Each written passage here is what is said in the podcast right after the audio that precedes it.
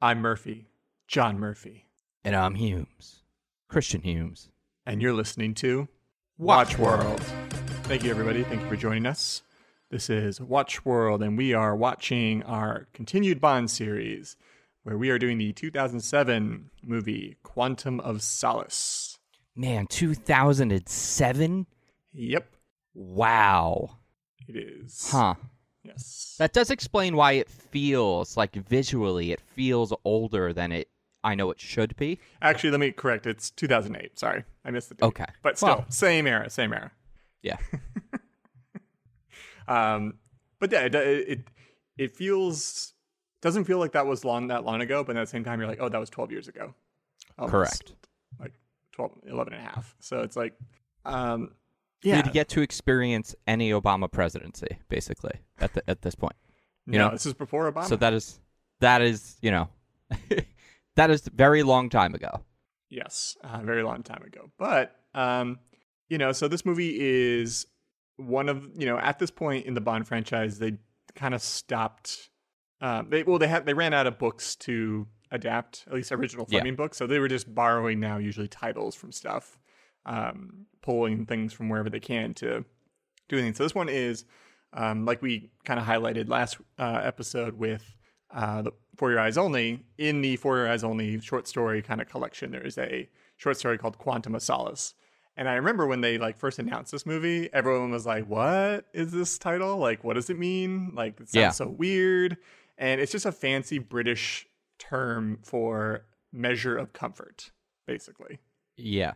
Um, and in the in the short story, it's a relatively just brief thing. It's like Bond is like having drinks with this governor in the Bahamas, and this old guy's telling the story about like he was invited Bond to this dinner party where he met this other couple, and he's like bored to death with them, and Bond stays over a little bit to have like a nightcap with this guy, and he tells him a story about like this guy who was kind of a he was basically a simp for for modern terminology. Oh my Uh, god. and he falls in love with this woman who like you got to get off Reddit. yeah no it takes off uh who she they fall in love she was like a wait like a um, airline waitress um a hostess basically um and she kind of takes advantage of him and like has an affair and like and but uses his money and status kind of like to just keep it going and like he kind of and it kind of destroys him inside and then he kind of gets back Sure. at her by like divorcing her and all this stuff and anyways it like ends up like he learns that the woman that he was just having dinner with was that woman that the guy was telling the story. And it's like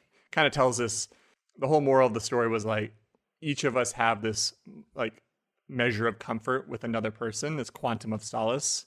Um and when that is done when that's like down to zero we like we we become inhumane to them. Like we like we, they just become cold and dead to us. And we will treat usually those people some we'll do some really bad things sometimes to people that like we have no humanity with. Um and i think which, which is kind of a, a broad theme of this movie. Yeah. and I think that's what like it's not just they took a title; it actually does mean something for James Bond in this in this story, which as a movie itself, ha- you know, I don't think is a, necessarily a great movie, but as a sequel to Casino Royale, and if you were to watch this as a five-hour movie almost between if you watch Casino Royale and this right back to back, you'd be like, hey, this actually is like a kind of well-rounded story about Bond and his kind of introduction, and then getting betrayed by Vesper and um, and dealing with the ramifications of that. Uh, what did you think of Quantum of Solace? a lot better than I remembered. I hadn't seen it since theaters. Um, I remember just being confused by the title, as you would recommend, like uh, said earlier. Uh, I loved Casino Royale when it came out, so when this happened, I was just kind of like, "Well, don't know what happened here," sort of a thing. Um, which to me, you know, I always looked at it as like, well, if they can't have the writers, then why don't they just postpone the frickin' movie? It's like, they, yeah, yeah. So this movie was affected by the writer's strike in tw- Uh-huh. 2007. Um, and so when they had a script, it just, I don't think it was polished enough. Like Paul Yeah. Haggis was still working on it essentially when the strike happened and he had to put pencils down. So they kind of didn't quite get the full character pass I think they needed Yeah. in this movie. Where, as far as an action movie, I think it's a, a really competent movie. Well, so that's the other thing is like the action feels super heavy in this, and interestingly, when I looked it up, it's the at least at its time, it's has the most depictions of action, like violent sequences, more than any other James Bond movie, and it's like the shortest James Bond movie. Yeah. So that's why it feels that way, uh, because it, it both is and on a very high level. and I think, regard. and you're and you're talking about director Marc Forster. You know, this was his first time really diving into action. Like he'd done like Finding Neverland and like a couple other like drama type of like stuff. So like yeah, I think he was a little bit out of his element and thus relied heavily on the sort of previs kind of side of production of like, oh, we have these we have these set pieces we want to do and let's do them really well and then, you know, hopefully we'll have a script by the done by the time we like do this and like I heard they were actually having to do a lot of things on the fly in terms of character development because they just the script wasn't there yet. Um, what's kind of cool though, this is the most stylish Bond, I think, the most stylized as far as like the look of it, the editing of it, okay. um, the way Yeah. they do like titles of locations. I think Yeah, a lot of the visual stuff I was noticing throughout. I mean, they do a lot of color work, but there's just so much earth tones to everything. yeah, Um, you know, they really wanted like the whole thing, even when you weren't in the desert, to feel like you were just kind of in this. They didn't ever want, I think, the audience to feel comfortable almost. You know, yeah. Everything seems really dusty and like scratchy and rusty. Yeah. at but times. and and it just even when Bond's in the hotel and it's like nice and or he's like at the opera, everything they just specifically it never feels like Bond's in his element.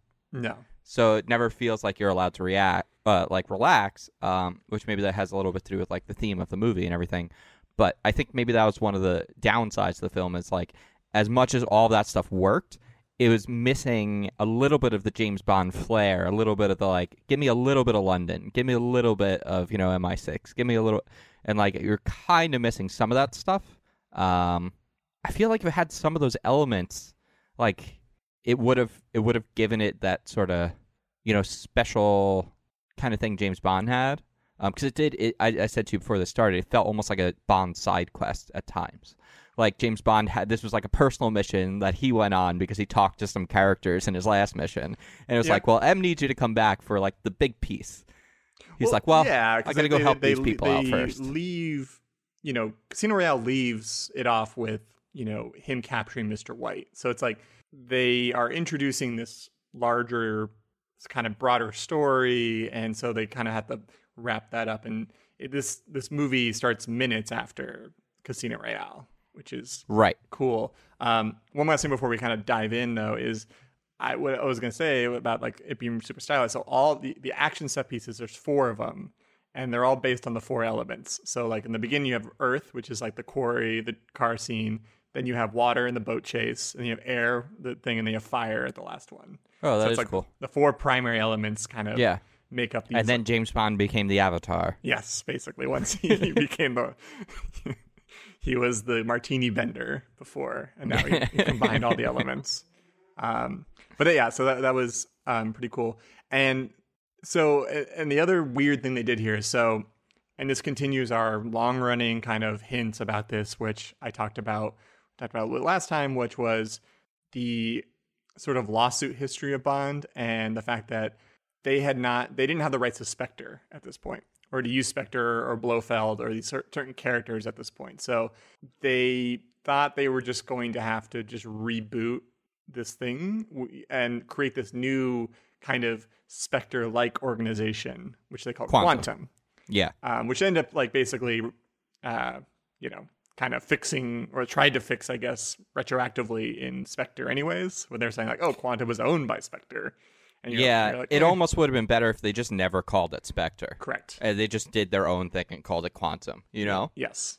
So it's almost like yes, if if they had the rights, then it would have been great if this was the introduction to Spectre, because that's what Mister White is supposed to be, and then you know as you meet these other characters in this organization, but in the vacuum of if you weren't if you weren't ever if Spectre never came out, it like this works fine. I think as Yeah. a reintroduction of Spectre. Yeah. So, um, Yeah, so and that's kind of the, what how this opens with. I mean, it, I, it's kind of interesting how we're going to talk about this movie because there really is not many details as far as per scene. Sometimes, like the opening car chase, I think is really really cool, except it's Yeah. like cut so crazy. Like there's just so much editing that it's like very difficult. You can't. I I was trying to when I was watching this. First, I was like on my computer a little bit, and I was like, "Wait a minute! I can't like look at anything else while I'm watching this movie. I have to just like focus forward, or I'm gonna miss." Yeah, details. it was very like someone was trying to do Jason Bourne style like cuts, but obviously it's not them, so it's kind of, they didn't quite pull it off. Yeah, so It wasn't bad. It just it, it wasn't. It didn't totally land, which is like I don't think this is a bad movie. It just some things just didn't totally land. it's just not what we traditionally see what Bond style is. I think Right. he's an action star, like an action character, and the movies are action movies, but they're more about like set pieces and a little bit more about like the the cool cinematography, but not necessarily like he's not Bourne in the way. Which I think that was like the thing that this movie needed a couple better set pieces. I mean, the final like set piece, the compound is so awesome, but a lot of the set pieces also felt a little vacant. Yeah. I don't know. Do you think that's just like also because of the writing and because it was so limited that they maybe didn't have enough time to plan visually, production wise, to make these things as like interesting and lifelike and detailed as they should be?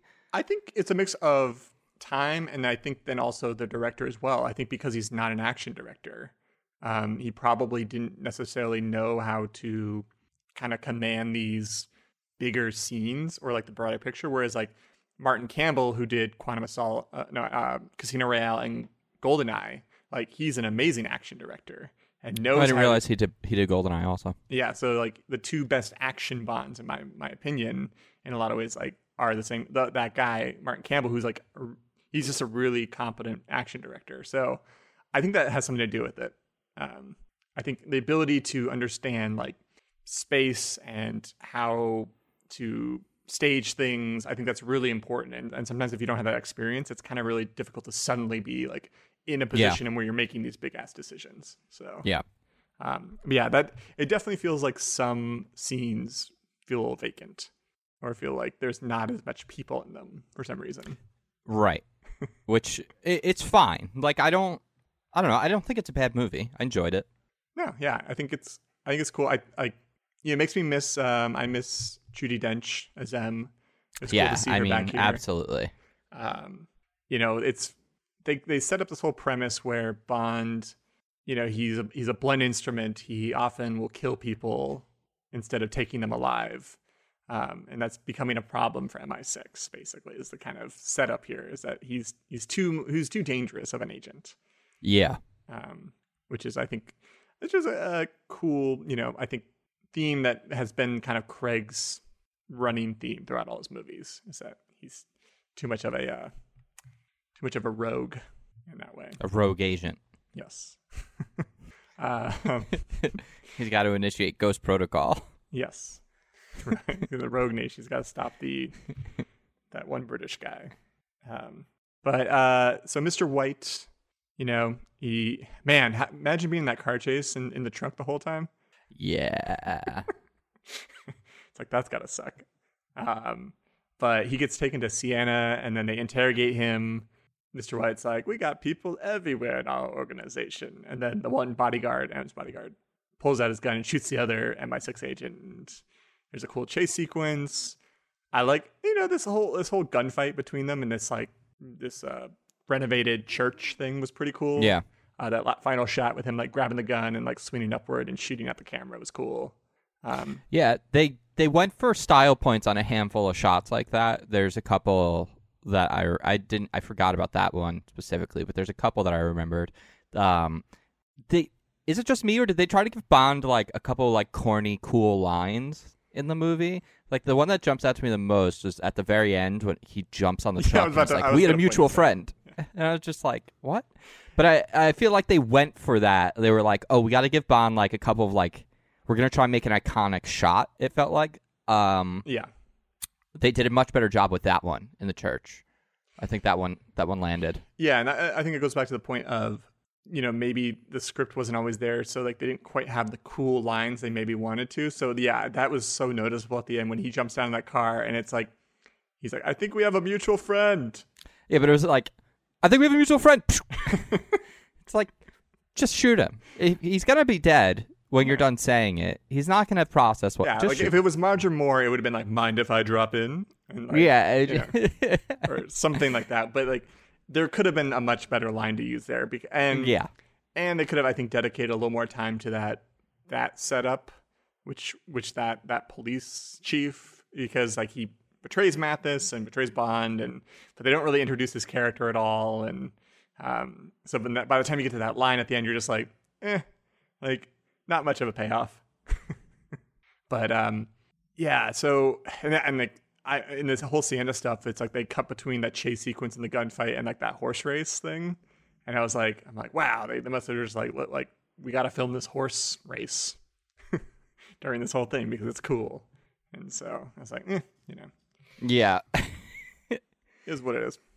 Um, yeah, and then we go to Haiti after that. So it it is kind of interesting how little of this. I mean, this it's like the most outside of London Bond ever is, right? Like he never really goes to home base. No, he goes to home base once to see the Microsoft table being But used. right, the surface. that was actually pretty cool. yeah, I forgot about that. But but other than I mean it's it just feels like we're never like he's just so out of his element. Um I don't know. I always just always thought of these as being like more Eurocentric movies, and as we go through them more and more and more, he's just like he's always in America. He's always in South America. He's always in. I'm just like, it's it's curious because I think some of the better movies are when he's more of like globetrotting around Europe and going through a lot of the European countries because it, it feels Yeah. like they always just do their best work there um, with Yeah. Bond. So I'm always I'm, I'm always surprised by how many of the films are at least not like centered there. You know, when Yeah. it's like not a set piece. It was like this movie was centered. Like the idea was like we're not going to be in Europe like at all, Yep. basically in this movie.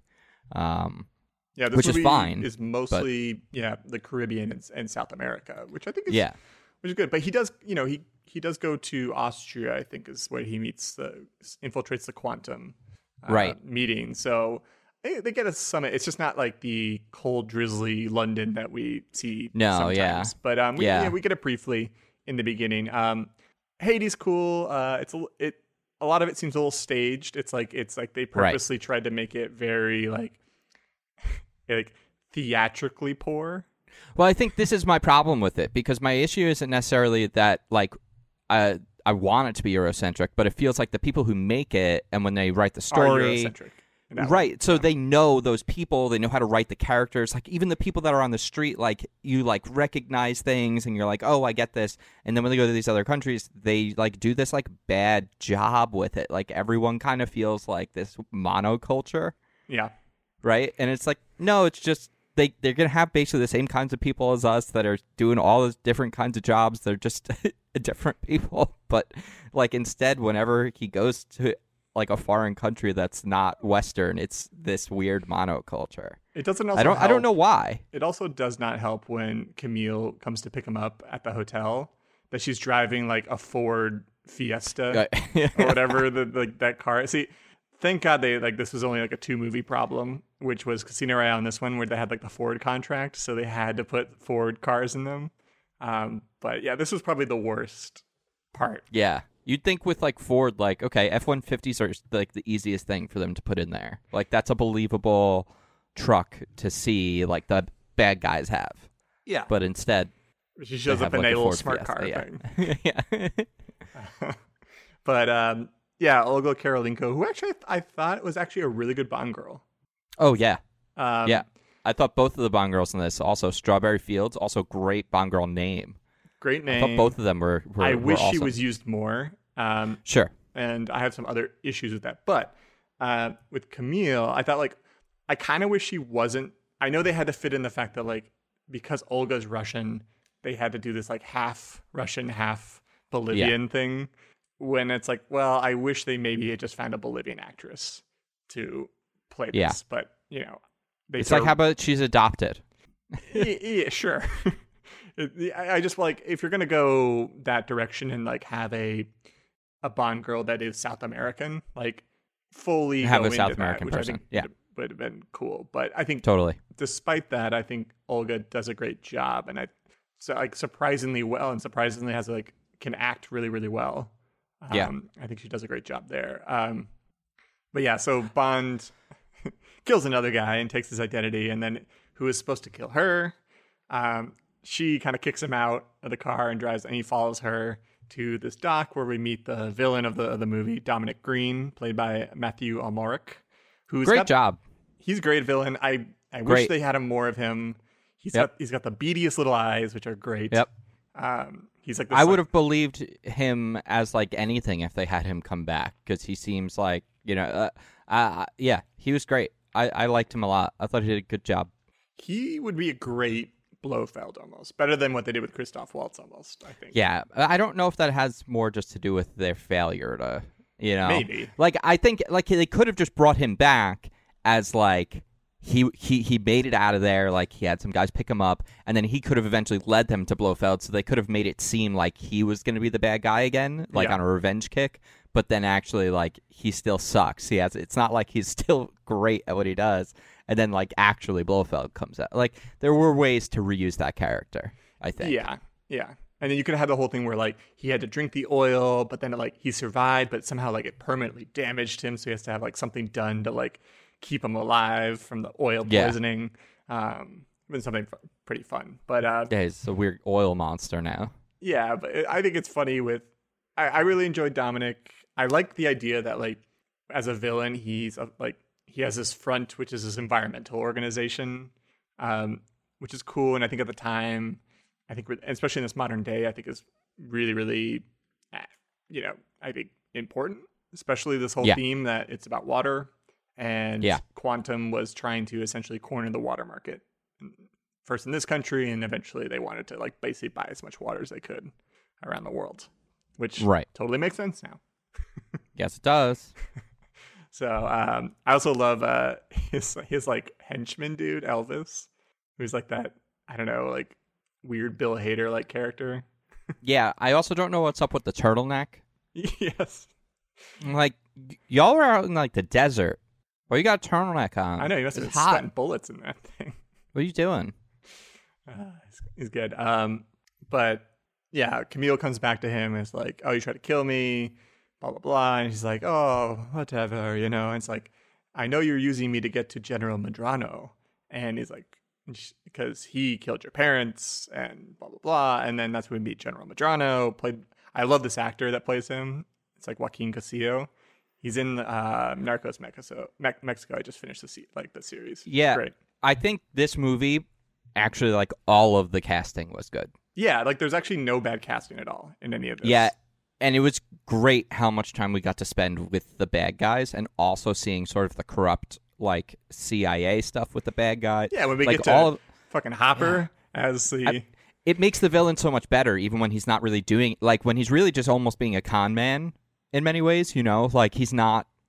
Actually, I think that's like s- somehow one of the best things about this movie is the sort of de-escalation of the issue. It's like what they're trying to do is actually very bad, but also at the same time, it's like just really shitty con artisty kind of business. yeah. Like the whole coup is not really them; they're just it's you know it's complex, but it's not quite the same level as like we're gonna destroy the planet with nukes or a genetic weapon or it's No, it's like it's a kind of it's a I think a well thought out story in the sense that yeah Quantum is going to basically trick the Americans into supporting a coup in Bolivia that they're going to get the oil, which there's none of, but which and then Quantum will get the water rights. And so it's like it's a, it's a pretty smart kind of cool plan that's relevant to our modern sort of environmental problems that we're we're dealing with. Um, which water is, is the biggest problem, and there's we have too much oil and not enough water. is the current problem, and so this is like I think a, like a, a great movie to kind of highlight that. But um, Yeah. but yeah, like I, I think the casting's great. Um, the, this boat scene, boat chase is you know it's decent for a boat move chase. Um, not not the greatest one I've seen, uh, but Bond does a pretty good job. Um, Camille gets like essentially like head kicked by a boat and gets knocked out. you know, I was just thinking about how you brought up like how the story reflects uh, modern times, and I think what would be what's actually really good about this movie is because it's an original story. I think the future of Bond, like I really hope they're smart enough to go and create a lot more original full on stories, like just to continue to do that because as much as they pulled in these current new movies from the old ones and like they're remaking some stuff, um, a lot of the some of the best stuff they do is that it's new. And now since they just did remakes of, you know, they did a remake of Blofeld. We have Spectre again. We did Casino Royale. It's like maybe with the next Bond, they'll just continue to do new stuff instead of doing another reboot. I mean, I do really like when Bond just gets a mission. It has nothing to do with him personally, and he has to go and stop said bad guy from completing mission. And and the whole idea of said supervillain is going to corner the market on this item and make millions of dollars while also maybe destroying the world or destroying a certain sub part of the part of the world. That's not new. That's you know been around since Goldfinger, basically. Um, it's just it's good when they update it to modern things and not just yeah. remake certain parts that are just the same.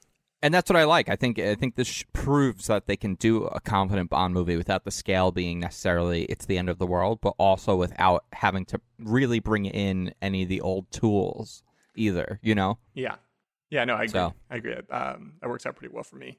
Um, yeah. So the after the whole Haiti stuff, then we get to oh, we, a brief introduction to the CIA where we get the reintroduction yeah. of Felix Leiter, um, who. Gotta I, love Jeffrey Wright. But I gotta say, the weakest part of the movie, I think, is the fact that we don't get enough of him. Oh, 100%. It's like he just kind of sits there looking miserable the whole time, which I feel like I'm like, eh, if I was Jeffrey Wright, I'd be a little pissed off that, like, correct. I'm in this movie and I basically don't get to do anything. Um, I don't even really have that cool of lines. And, uh, but I, you know, I think Felix is always great though, even even if he's just kind of being pouty the whole time. I love David Harbour is the other guy with the mustache. Yeah, so this is it because I didn't remember ever seeing David Harbour in anything before yeah. Stranger Things. So the second he came on screen, I was like, ah, Hopper. and he's just like he's. It's so funny because he's this kind of he's a big guy, but in this he's yeah. playing such like a weasel, which is yep. really funny. Um, and so it's kind of cool to see him in this kind of pre everybody knows who he is type of role. Um, kind of. It works though because he has this sort of like southern businessman charm where it's like he just he has like generational yeah. wealth. He's like just twirling his mustache a little yeah. bit. Yeah, it worked out well actually. So I, I, was very delighted to see him. I mean, that whole sequence with them on the plane and talking to each other, I'm like, great villain, Felix Hopper. I'm like, I don't remember this movie being as great as this feels right now. It's almost because like the elements are working. It's just sometimes the execution and some of the stuff is just a little off or yeah, a little underwhelming in that way. So it's like it's almost like if it's they went bag. back and just remade this movie and just kind oh, of yeah. improved upon the script, I think it would have been like one of the best. Probably. I agree. It would have been an amazing follow up. Um, then we have the uh, yes, the whole opera scene, um, which was pretty cool. Um, which where Bond yeah. basically infiltrates and gets. To, I like how they just have a meeting at the opera in their little secret radio tower. Yeah, little radio waves, which is funny. And then Bond. the action here was like a bit of a mixed bag.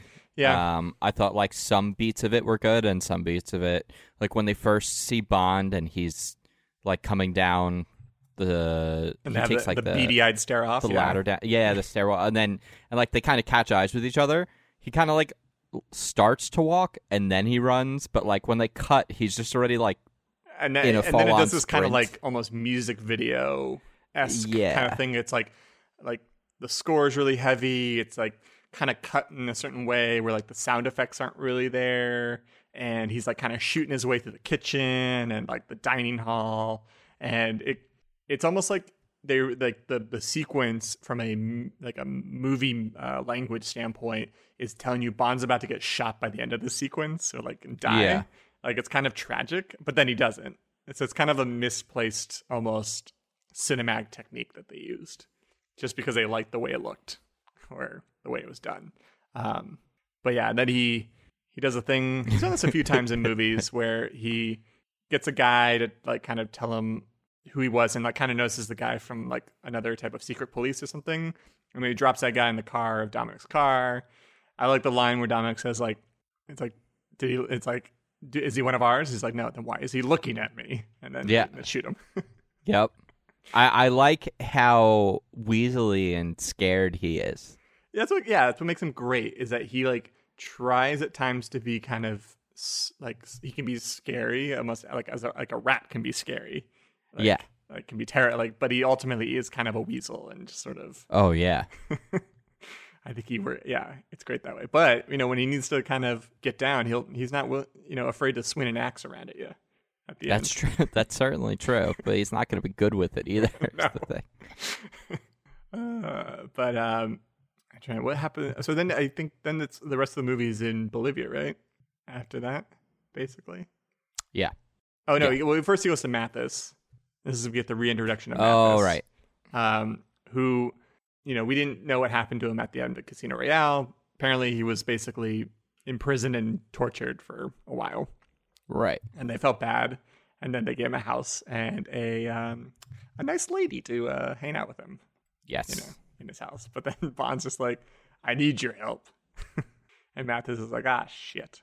It's like I gotta help this guy Yeah. Because he'd rather go with Bond than stay with that woman for some reason. Because she's like, "Hey, come put suntan lotion on me." And he's like, "No, I'm gonna go with Bond here. Bye." He's like, I'm gonna go die. See you later. yeah, I'm probably gonna go die. I'll see see you later. I feel like- I feel bad for Mathis. Sure. You know, like because one, he didn't do anything. Like all he does is help Bond Yeah. in Casino Royale. In this, and his demise, like Don Bond, just throws him in a dumpster. Yeah, I, I mean, just all of these characters, anyone that gets close enough to Bond, you're just collateral damage, right? Like you're just Yeah. waiting to be like it, it's unfortunate. Um, I really want them to find a better way to have meaningful loss with Bond without just killing off side characters. I, I, I'm I'm fine with like, you know, Mathis dying. It's just you don't need to toss his body in the dumpster. Well, where was he supposed to put it? He didn't toss the other soldiers in the dumpster or the police that stopped him. It, it Yeah. just felt like a like just get out of there. Like take Mathis somewhere else. Take the body somewhere else.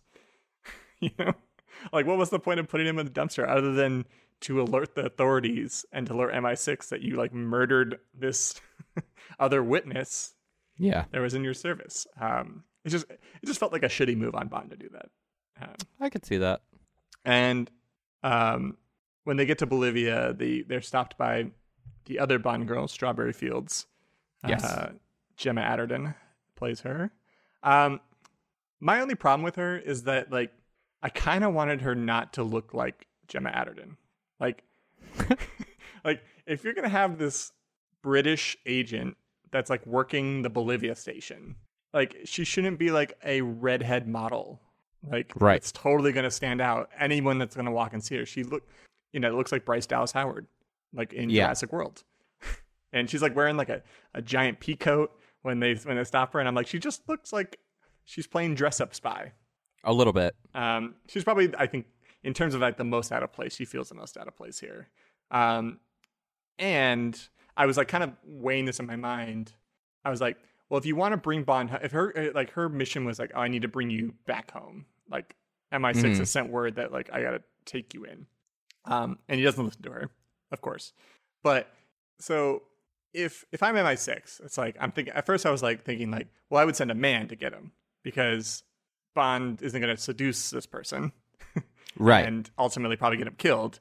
But he probably also isn't going to listen to a man. He might listen to a woman. So then I was like, well, maybe that makes more sense to like send a beautiful woman to him because he might listen. To Sure. yeah. But ultimately, he doesn't listen. No.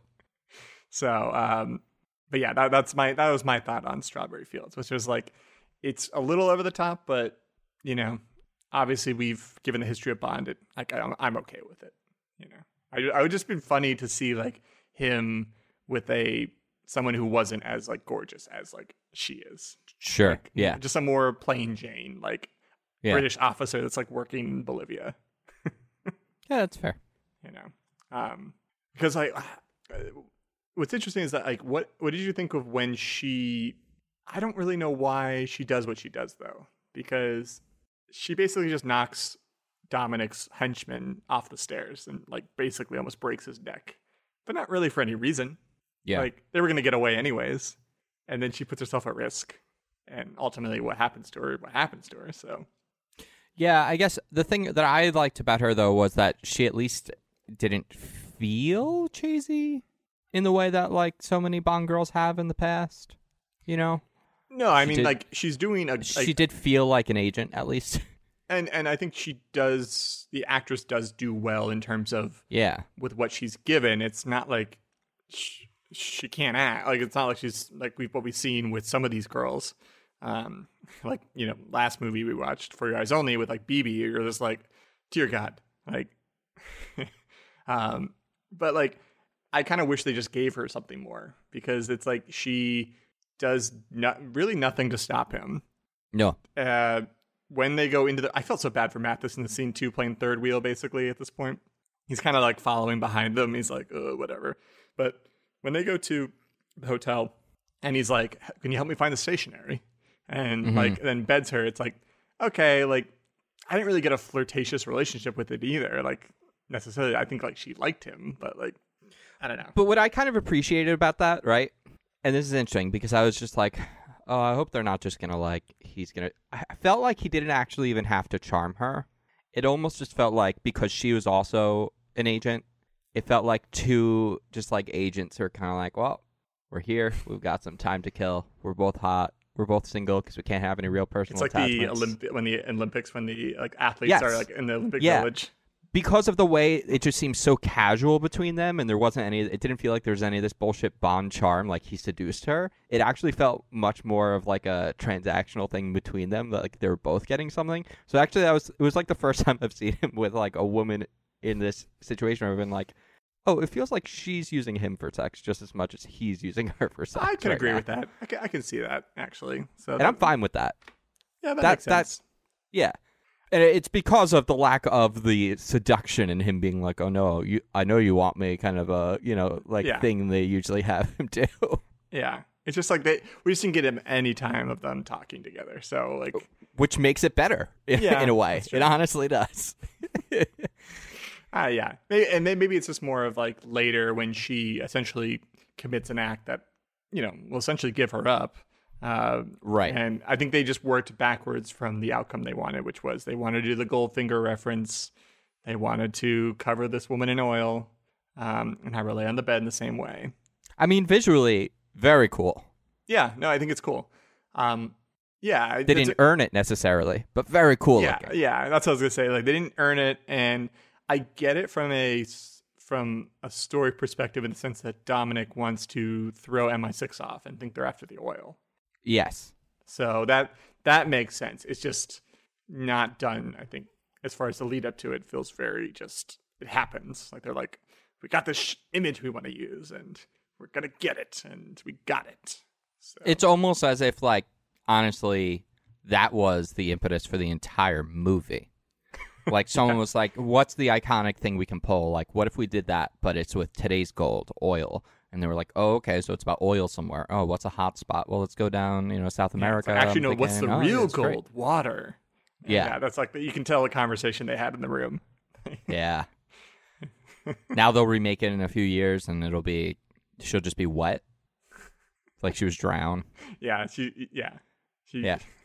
She was just given too much moisture. It just won't translate yeah. right. Yeah, They'll be like, why do they have this like wet woman dead on a bed? I don't understand. Because we'd be like, oh my god, that there's water there. Wow. But what's the real goal now? Clean air, Oh, oxygen. There you go. Yeah, she's just putting like a she's she's putting a car that's in a garage that's left the exhaust on. they discover it. Um, yeah. So yeah, that's why we get the whole Mathis thing. Unfortunately, he ends. Um, Camille and Bond they rent a big ass plane and they go Oh, flying looking I, for. I do want to. I really like the interaction between Greene Bond and Camille. Oh yeah. I thought that was really good at the hotel. I also thought the hotel was great. Like the hotel was the hotel and the compound were the two best designed like set pieces that they had. I think. Oh yeah. visually. Um, but I really liked. I mean, like how he was like very creepily threatening her. Like, oh, what if what if this just breaks and you fall, or like, what Yeah. if? Yeah, oh yeah, he's gonna Uh, push over the balcony. Yeah, yeah, I thought that was really good. Um, and it just showed how brazen he is. yeah, like how he uses his power as like a status. Um, yes.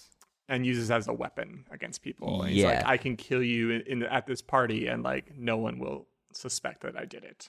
Right. And that's why that was the moment when I was like, okay, he's a good villain now because this is like some real sinister shit to do in front of everyone. Yeah, no, I agree. I, I, I think that was yeah, that was a good moment. Um, and then actually before also they go to the the, the airplane stuff. Um, this is where we get the re- the only really good Leiter scene, uh, Felix Leiter scene. So where it's like they meet at the bar. He's like, "You got thirty seconds to get out of here," um, and essentially tells him like what's up with the CIA and what they're doing, and um, gets him run down there. And so that's why they're going to get a plane to go look out this site where apparently the oil is, or where they discover where the water is, basically. Um, I thought the whole plane stuff was cool. Doesn't really make sense that why there's like a random like World War II fighter plane that's chasing after them and shooting at them, but you know it works. I think for me, from for the most part, except for the only part that I thought was like kind of unnecessarily unrealistic was them falling into the sinkhole, releasing the parachute Mm. 50 feet at like at most maybe if not less and not their legs not immediately snapping like twigs upon impact like Sure. hitting stone um Sure. so that was the only part where i was like we you know this is maybe a little over the top in terms of visual like them falling down the sinkhole and having to open up this parachute you could have just had him open it and then like glide down and it would have had the same effect Yeah. He could have had little retro boosters on his shoes. yes he could have he could have had some You sort know? of gadget Yeah. uh, like yeah there you know a- me. You know me. I want a Bond gadget in every movie. I know, It doesn't def- have to be overly complex, but give me one. This one definitely ha- definitely has not really any gadgets at all, Di- except for the. does it even have Q? Did it, there's no Q, Nope. Q is right? not. Q like- doesn't come until the next movie. Yep. Yeah, that was actually I think for me with this movie and with Casino Royale, it's honestly my only complaint for all of Casino Royale because I love Casino Royale. I understand Q wasn't originally part of that, like really, but I just I love. I think Q is such a cool, fun character. Yeah. No, he's good. And I think he's a good. He's a good personality to have around, even when he's a cranky old man or he's like a just a snooty young man. You know, Yeah. it's like I think it's good to have that character. Um, which we'll see him again in the next movie. Um, uh, what the heck is that one? A View to a Kill? Skyfall. No, well, yeah. Skyfall. Well, the next one we yeah, the next one, next Craig that we do, yes, he'll be here. But then in November. He's going to be in the next movie we watch, though, which is A View to a Kill. It's not going to be a great Oh, nice. performance.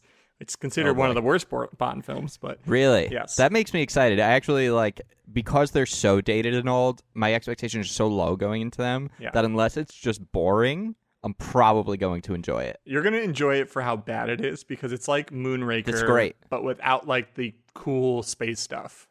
Okay, well that's not as great, but some of the scenes in Moonraker, like the gondola without the space stuff, still great. Yeah, So, basically it's like that.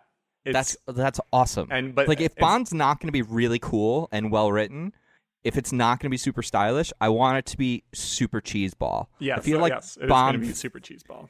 When it lands somewhere in between where it's like sometimes he's cool but like also it's coming off as like that's when it doesn't land it's either gotta be real campy or it's gotta be really cool Yeah, and and add in the fact that the villain is Christopher Walken, and boom, you got yourself a oh man i'm very excited for that So, um, and instead of Jaws, it's Mayday, the really strong black woman. It's going to be which great. movie is this Uh, A View to a Kill, 1985. is this pierce brosnan No, this is Roger Moore's last movie okay when he was wow 57. wow okay exciting that is exciting stuff. Anyways, back Um, to, uh, back to this yeah yeah sorry sorry for the derail Um, yeah. So um, then the movie just becomes this like becomes the movie Babel for some reason, and they're just like in this like Bolivian town, and um, there's this whole thing. That's when they reveal the water that they've been damming up the reservoirs underground, and the towns aren't getting anything, and they're all going through this drought. Um, there's there's some cool cinematography and all this um, stuff at the end, but um, then we get to the sort of finale, which is at this interesting hotel. I'll say fairly least very like the fire marshal would not like this hotel at all. Um, the way it's designed, if a car can back up into in the garage and suddenly cause this massive explosion, Yeah. like I'm like, there's some there's some fundamental flaws with this hotel. with what they're trying. Is it a hotel or is it like a comp like I think it's an actually a hotel in real life. but it's like in the middle of nowhere. Yeah, that's what they they, it's in this like, the Andes mountains, like in the desert. I Yeah. think the whole point is like, oh, you get this like weird experience out in like isolation. I, I just I thought everything about the design of this place was great. Yeah, thought, it's, like, I think visually, everything's awesome. great. Um, I think uh, the action scenes are cool. Um, I love the moment before this with Bond and, and Camille, and it is reminding me a lot of the stuff that we were discussing in For Your Eyes Only between Bond and Melina, where Yes. it's like kind of this because they're closer in age in this movie. It doesn't feel like a mentor student type of thing going on, but um, there, there's a little bit there where he's basically kind of telling her about like revenge and his thoughts on it and how it's I think you see his character come around this time where it's like he realizes that how he was acting before was too destructive and Yes. for himself and for everyone else around him. So he kind of was kind of giving her kind of this sort of mentor like kind of figure here, which I really much enjoyed. Um, when Dominic's meeting with the general, there's that waitress. Do you recognize that waitress that the general then tries to essentially rape yeah, later? dude, the rape scene was like really I have to say, like Ugh. I almost I almost wish like I had said that at the start of this was like this is a good movie, but that Didn't has some it. shit in Didn't it that's kind of fucked up. yeah, Yeah, I don't know if we needed it. Like we knew he was a bad guy already. I don't know if we needed that. Do you know what I mean? Based on Camille's story, like we know he's Yeah. a bad guy. I don't think we needed to see it. I don't think it actually adds anything. I think that's one of those things where people are like, it's like Game of Thrones had the same problem too. It's like once you tell people they've done these horrible things, you don't necessarily need to just show it or beat the viewer over the head with Yeah. it. But Um, speaking of that you know. actress, do you know where she's from? Game of Thrones. No. Oh, what? She's uh, Robb Stark's pregnant wife that gets stabbed. Okay. yep. So like that's why I was like, I'm like, where do I recognize this woman from? I was like, oh, that's her. Wow. So, which makes the scene even more sad. Yeah. So yeah, like I agree, we don't need it. Um, and I'm It's like I was on board with them taking all these dudes out already. They didn't need. they didn't need to give us another reason. yeah, and I think I, I obviously I think in their minds they were like, oh, because we need to kind of have Camille save this person, and because that's what happened to her, and like seeing her mother and like go through the same thing and blah blah blah. But yeah, did you, there's probably could have been a more subtle way of doing that without. There could have just been more implication. They just showed too much. Yeah, yeah, You know. yeah, you're right. Uh, they're just. Uh, it went too far, in my opinion. But Yeah. aside from that, I think everything about the following action sequence, and in some ways, including the really corny line, "We have a mutual friend." We have a mutual friend. Um, which sets Pretty up this great. whole chain reaction of explosions. Um, Yeah. I loved when Dominic's running away with Elvis, and like he then stops his his henchman and like points like lifts up his arm to like point the gun for him. He's like, "Here, you wait here Mm-hmm. and aim your gun right here, and I'm gonna run away." And he's just like, "I'm gonna bail," and then he like s- leaves Elvis to die because then like the little hydrogen cell right next to him blows up. and they do that cool slow mo explosion. Yeah, I mean, you got to, you got to. Phantoms are all the rage right around now. I know that's true. So, and if you got fire, you got to shoot it slow mo. Absolutely. Um, this movie ends, almost ends really dark because they're trapped in the in that room, and like Camille's kind of freaking out because it kind of reminds of like her experience, and like Bond's like basically like whipping out the pistol and is like, "I'm gonna put a bullet in our heads so we don't have to burn alive here." And then the like, I was like, I was I forgot about that, and I was like, "Oh yeah, that's right, they were gonna commit suicide." Like that's like pretty crazy. Yeah, and if you remember the end of Casino Royale when like she's like, "Just let me go," Yeah, like she's yeah. in the tank with the water, you know. Yeah. So I think this was like his sort of redemption. Yeah, which which ultimately makes uh, that's what we were in the beginning said like as a direct sequel. If you watch this as one whole movie, these two Yeah. movies back to back, it it kind of they bookend each other in that way. They do in a in a good way. Um, but then he sees the one hydrogen cell on the wall and shoots it, which blows up the you know whole wall that they can escape from. Um, which I didn't know. Like uh, as far as staging, it was like Dominic was in that hall area where then he like swung the axe into his foot, which was all like ooh, uh, that was part ooh. Um, but then all of a sudden he's like out in the desert, like a good like 200 feet away. And I was like, how did he get out there so quickly? he teleported. Um, but you know, is what it is.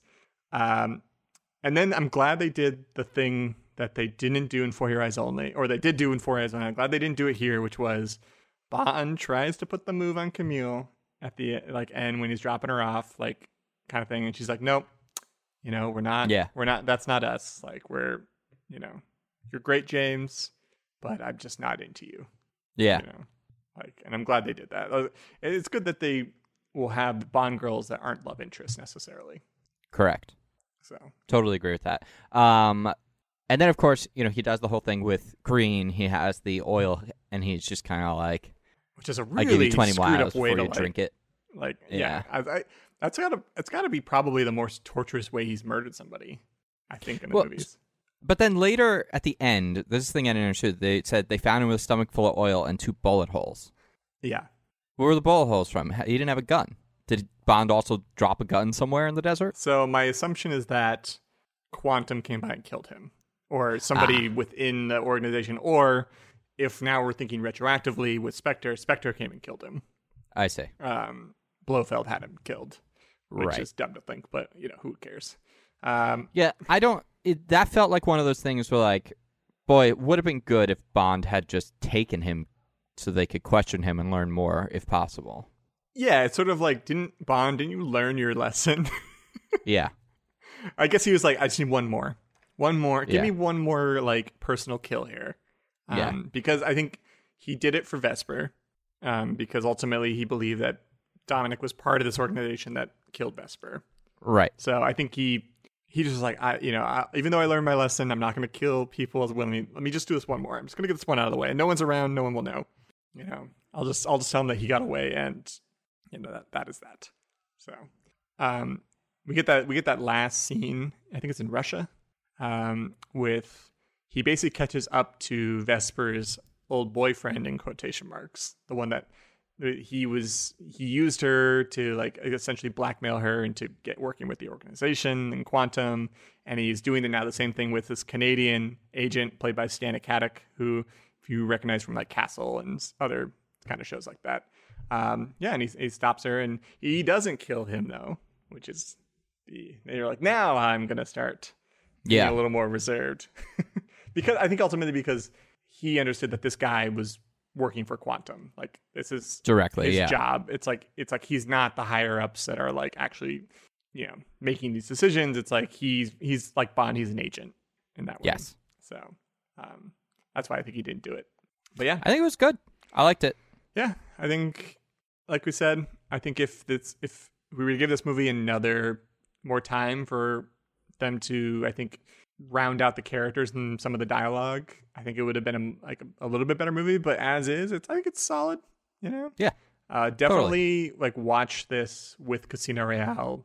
You know, like watch Casino Yeah. Royale either as like a double feature right afterwards or like the next day or as like Yeah. something pretty Just- close in time. Yeah, yeah, Because by itself, you're kind of like, what is it? What's going on? Huh? You know, who's that? yeah. I watched like a twenty-minute refresher on Casino Royale. I watched like a review, like basically of everything that happened in Casino Royale, the James Bond one, right before I watched the movie. As just like, uh, okay, let me see the characters and all the names and everything again. And then I watched this, and I was like, that was a good way to do it. Yeah. I did almost watch it back to back, but I just didn't have time. Yeah. Yeah. I, I, I was going to as well, but then I was like, eh, yeah, I, I just need to watch this one and Yeah. get it over with because I want to get to View to a Kill. Yeah, that certainly sounds like it. um, we now will have in our show notes the list of the order of all of the remaining James Bond movies as we will be watching them. Um, once we finish book order, we're just going to go in film order at that point. Uh, Yeah, basically- there's no better way to do that. Yeah. Because after this, we're doing the rest of like we do all the books in book order until I think we get to Living Daylights, which I think was the last published book before he Yeah. passed away, and then after that, we're just gonna go like License to Kill on from that. Which on. is basically like half of them. It's a little bit more than half now are not from the books, Well, but the there only, only 10 two from the modern day are Casino Royale and Quantum of Solace were the only two titles that were from Fleming's. No, but I mean like overall, there's like 25 Bond movies. Yeah. including the No Time to Die. that's coming out. And how many books are there? Um, there's like maybe ten or twelve, I think. Right. Yeah. So and, Yeah. and then when you count the short story movies, it's Yeah. like suddenly you're at basically half of half, if not more than half of the movies are from the book. So only half of them will be going in chronological order. Because I actually do like the hopping around and seeing the different eras and getting to compare them. Yeah, and and like um, I mentioned, it's we. It's funny that we watched Four Eyes Only and this movie back to back, and yet they had similar elements and similar almost themes involved. Yeah. Because Yeah, both are about like dead loved ones starting off with, and also teaming up with like a younger person on revenge and kind of Yeah. talking about revenge and stuff. So that was kind of cool, even though they're from completely different eras and completely different movies. But thematically, they took what made that one important. Yeah. So yeah. it's good. Yeah. So, anyways, everybody, uh, thank you for listening, and uh, we'll see you on the next mission.